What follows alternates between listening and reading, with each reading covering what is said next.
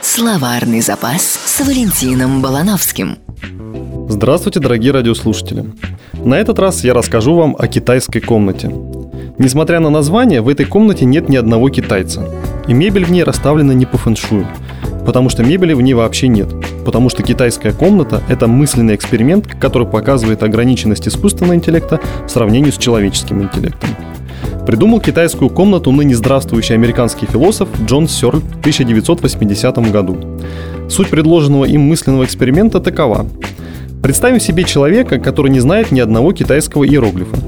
Он сидит в изолированной комнате. С внешним миром его соединяет только небольшое окошко. В это окошко внешний наблюдатель, знающий китайский язык, передает этому человеку записанный китайскими иероглифами вопрос. Как мы помним, наш герой вообще не владеет китайским языком но у него есть очень хорошие инструкции, какие иероглифы нужно поставить рядом, чтобы ответить на любой вопрос внешнего наблюдателя.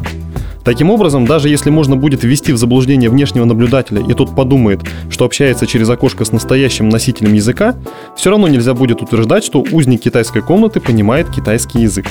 Так и с искусственным интеллектом. Предположим, вы общаетесь с кем-то в социальных сетях.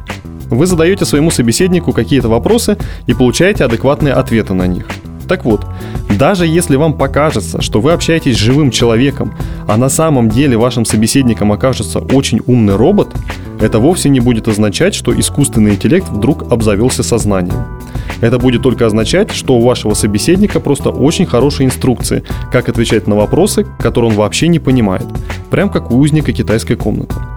Самое удивительное в этой истории то, что такие узники китайской комнаты встречаются среди окружающих нас с вами людей – Например, мне приходилось часто сталкиваться с ситуацией, когда человек адекватно отвечает на вопросы, правильно употребляет слова, но при этом совершенно не понимает ни того, что ему говорят, ни того, что он сам отвечает. Таким, наверное, будет очень непросто конкурировать с роботами.